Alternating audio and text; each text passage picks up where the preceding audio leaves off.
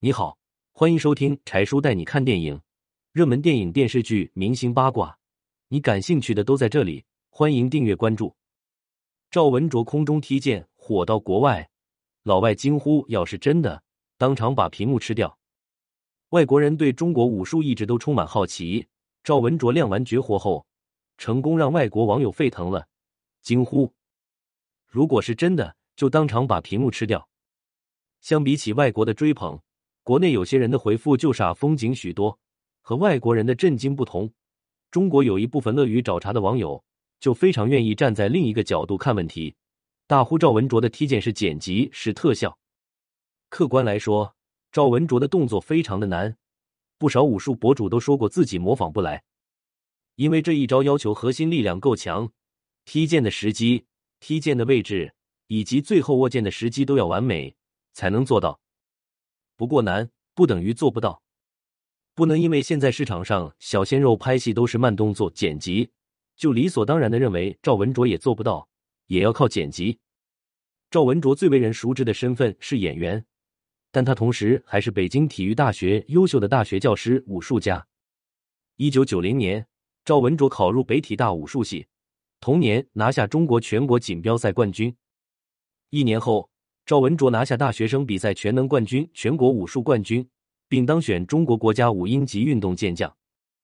现在提起五英级，大多数人都觉得不以为然，觉得现在的五英级肯定很多。但可以明确告诉大家，即使是现在，有资格拿下五英级殊荣的人也是少之又少。想成为五英级，就必须参加国家体育总局规定的六项全能项目，在全国比赛中六项全能项目前三。单项第一才有资格申报，注意是申报而不是通过。